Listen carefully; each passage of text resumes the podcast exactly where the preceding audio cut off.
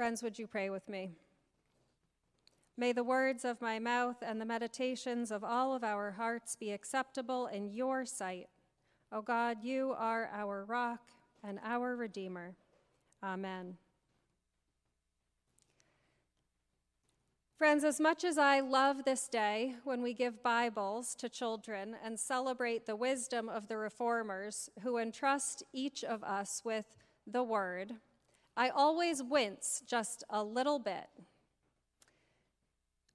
This is not a PG book. For all of the 365 times the Bible tells us not to be afraid, there are stories which seem to have the express purpose of striking fear into our hearts. For all of the love and compassion and mercy we find in Scripture, there are also texts that terrify. And so I send them off, hoping that they will find the tale of the babe and the manger but not read so far into the story that they come to the massacre of the innocents. I hope they will find and treasure and love the story of Joseph and the dream coat, but close the book and set it aside before they come to the part where his jealous brothers sell him off into slavery. I hope they will find Moses and Miriam and the Israelites in the Exodus as they escape from slavery into freedom but not read so far that they find the horses and chariots and pursuing Egyptians swallowed up by that same sea. I hope they will skip over some of the stories, like Dinah and Jephthah's daughter, altogether. I hope they will save the Good Friday stories for a few more years. Our own text this morning closes also with a terrifying thought that there is an outer darkness where someone could be thrown, a place where there is weeping and gnashing of teeth. Our scripture reading this morning is in the middle of three connected stories that come from the 25th chapter, this part of the Gospel of Matthew that is called the mini apocalypse. These are passages to prepare us for the second coming. Or, as we put it in our pastoral team meeting last week when we quoted the old bumper sticker, these are stories that remind us Jesus is coming back. Look busy. Just before this passage, we had had the wise and the foolish bridesmaids with their lamps. And immediately following this passage comes the one about the sheep and the goats. I want to look ahead to that text for a moment so we can set it alongside our passage for today. Do you remember this? The Son of Man will come in his glory, and all the angels with him. He will sit on his glorious throne. He will separate the people one from the other, as a shepherd separates the sheep from the goats. He will say to those on his right, Come, you who are blessed by my Father, take your inheritance, the kingdom prepared for you since the creation of the world. And what will be the criteria by which Jesus separates the two groups, the sheep and the goats? Do you remember this? He says, I was hungry, and you gave me something to eat. I was thirsty, and you gave me something to drink. I was a stranger, and you invited me in. I needed clothes, and you clothed me.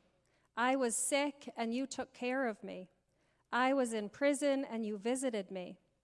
They will say to him, When, Lord? When was it? That we saw you were hungry and fed you? When was it? And he says, Truly I tell you, whatever you have done to the least of these, you have done to me. When we think about what a talent is this morning in our scripture, I think we have to set it in a much larger context of what it means to live in the kingdom. This passage is not only about money. Although, if it is about money, it's important to realize that what a talent was worth was probably 20 years' salary for an average worker. Now, can you do the math and wonder what 20 year salary might look like as one coin? An unfathomable amount of money. And if you were to think about it, you might be able to say that it's trying to put a value on all of your potential life's work. What sort of goodness, what sort of value could you put out into the world over 20 years with all of your gifts and your skills? No wonder it was overwhelming to try to figure out for this one person what to do with it. It can't just represent some fi- something financial that could have been invested and made some sort of interest. It is a, mag- a massive gift from God that this person has received. It represents a huge capacity for all that you can do and all that you can be in the world. So when the person comes forward who received the one talent and says, Master, I knew that you were a harsh man, reaping what you did not sow and gathering where you did not scatter seed, the master is going to respond to him, You wicked and lazy slave. But the text doesn't say that he was wicked and lazy. Did you realize what it said that he was instead? He was afraid. He was afraid. When he buried his talent in the ground, it wasn't that he was trying to hide some sum of money. He was afraid to be who God had asked him to be. He was afraid to be himself. He was afraid to take on the challenge of living in the kingdom. He was afraid to do what others around him were doing. When Jesus calls his disciples, he shows them how you live, how you love, how you care for one another. There are going to be people around who look like the least of these, your brothers and sisters, those who are hungry, those who are thirsty, those who are sick, those who are strangers and need a welcome, those who are in prison. He was afraid to live into his call as a person of God. So, I wanted to think with you this morning about fear. His fear had incapacitated him. And I wonder if you know people who you would say are like that people who have become so afraid that they have a hard time doing anything at all. Fear is having a rebranding moment. There are social psychologists who are explaining that fear isn't really so bad. It has evolved, we have evolved to feel fear because it protects us and keeps us alive. They would tell us that our brains are wired the way they are because our ancestors were the ones who kept watch for the wild animals, who slept with one eye open, who didn't stray too close to the edge of the cliff, who didn't risk eating that strange berry. It also kept them behaving in ways that wouldn't get them kicked out of their social unit off to fend for themselves. So it fear could teach them cooperation and social skills. In our own life, there are so many times that fear has probably kept each and every one of the people in these pews alive, that fear has kept you from doing some pretty foolish things. I won't call on you and ask you what some of those were, but I'm sure you can call to mind a time that fear stopped you and protected you. So, of course, our brains have evolved to fear. It is a great protector. Fear can keep us not only alive, but doing our jobs and doing them pretty well, getting along with our neighbors, not driving too fast, sometimes biting our tongue. And a healthy dose of fear can also be a terrific motivator. Many of the things that we do well, we do because the fear of the consequence of doing things badly, we fear that more than we fear just showing up and doing the hard thing. But too many modern brains are on high alert too much of the time. And this is why our director of Disciple Road, Kim Feeney, had invited a dear friend of hers, Dr. Jeff Teteso, to come and give a parent lecture on Thursday night. And he taught us more about how to communicate with the children that we are so fortunate to be able to raise. And we talked about how the prefrontal cortex is the seat of higher decision making and good communication skills and higher order thinking. And it's the amygdala that has fight, flight, or freeze. Don't you think the person in the text was operating out of the amygdala and had gone into this fight response that had him freeze? So, Dr. Jeff explained that the prefrontal cortex in young people isn't really finished developing. When do you think it's finished in women? 21 to 23, early 20s for women. And around when do you think it wraps up finishing in men? I heard a never. the current scientific thinking is around 28. It takes a long time to finish developing our prefrontal cortex. And some of his fantastic advice that really helps us communicate with anybody, it doesn't just have to be children and teenagers who go into this fight, flight, or freeze response.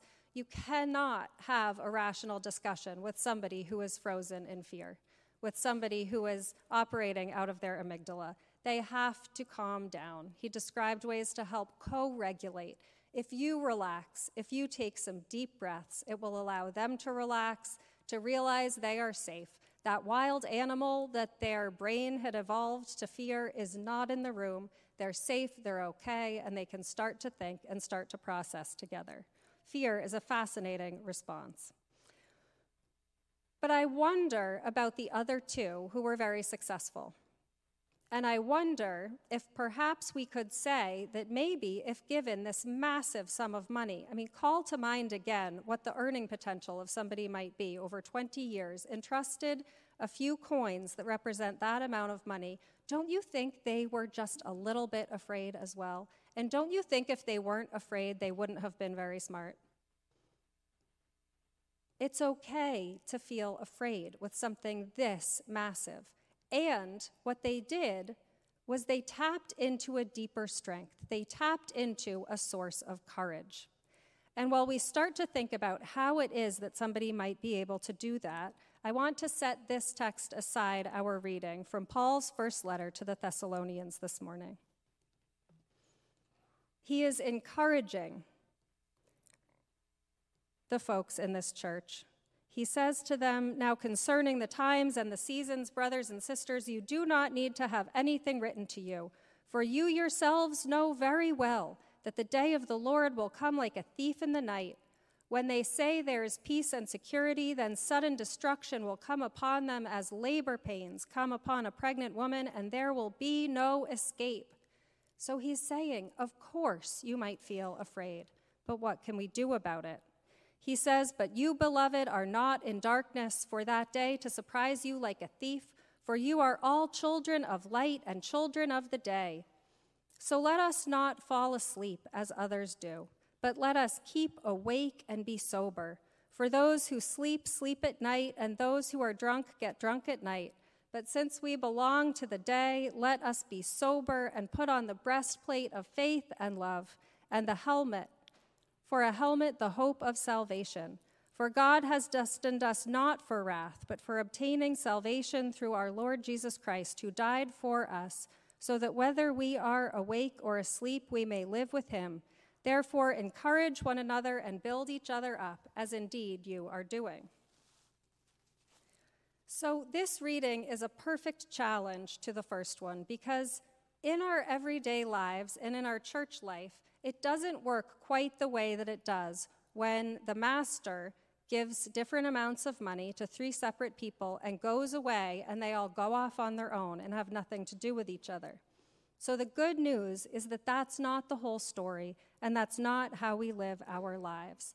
And that we have the possibility of being courageous.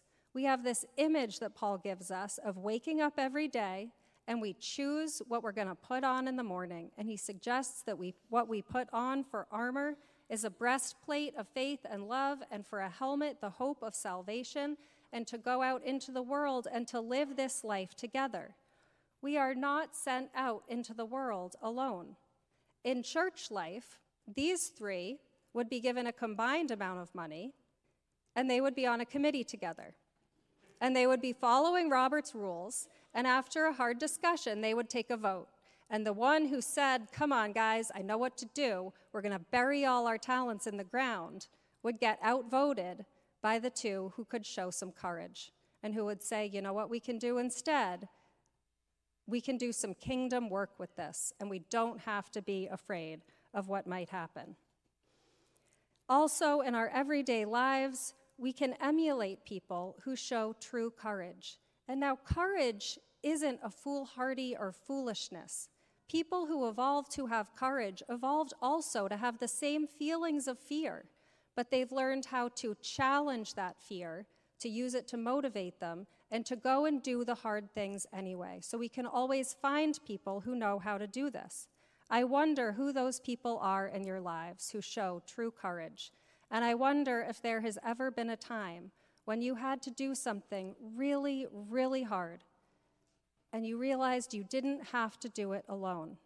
You could choose to do it alongside someone else who knew how.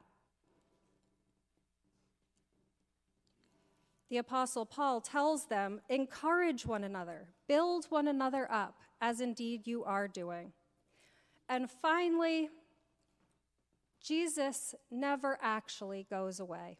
We can never take a parable and say it's exactly like this. Jesus is not this cruel, harsh enslaver who gives us something and then abandons us to go away and will come back and surprise us to see what we have done with it. Jesus never goes away.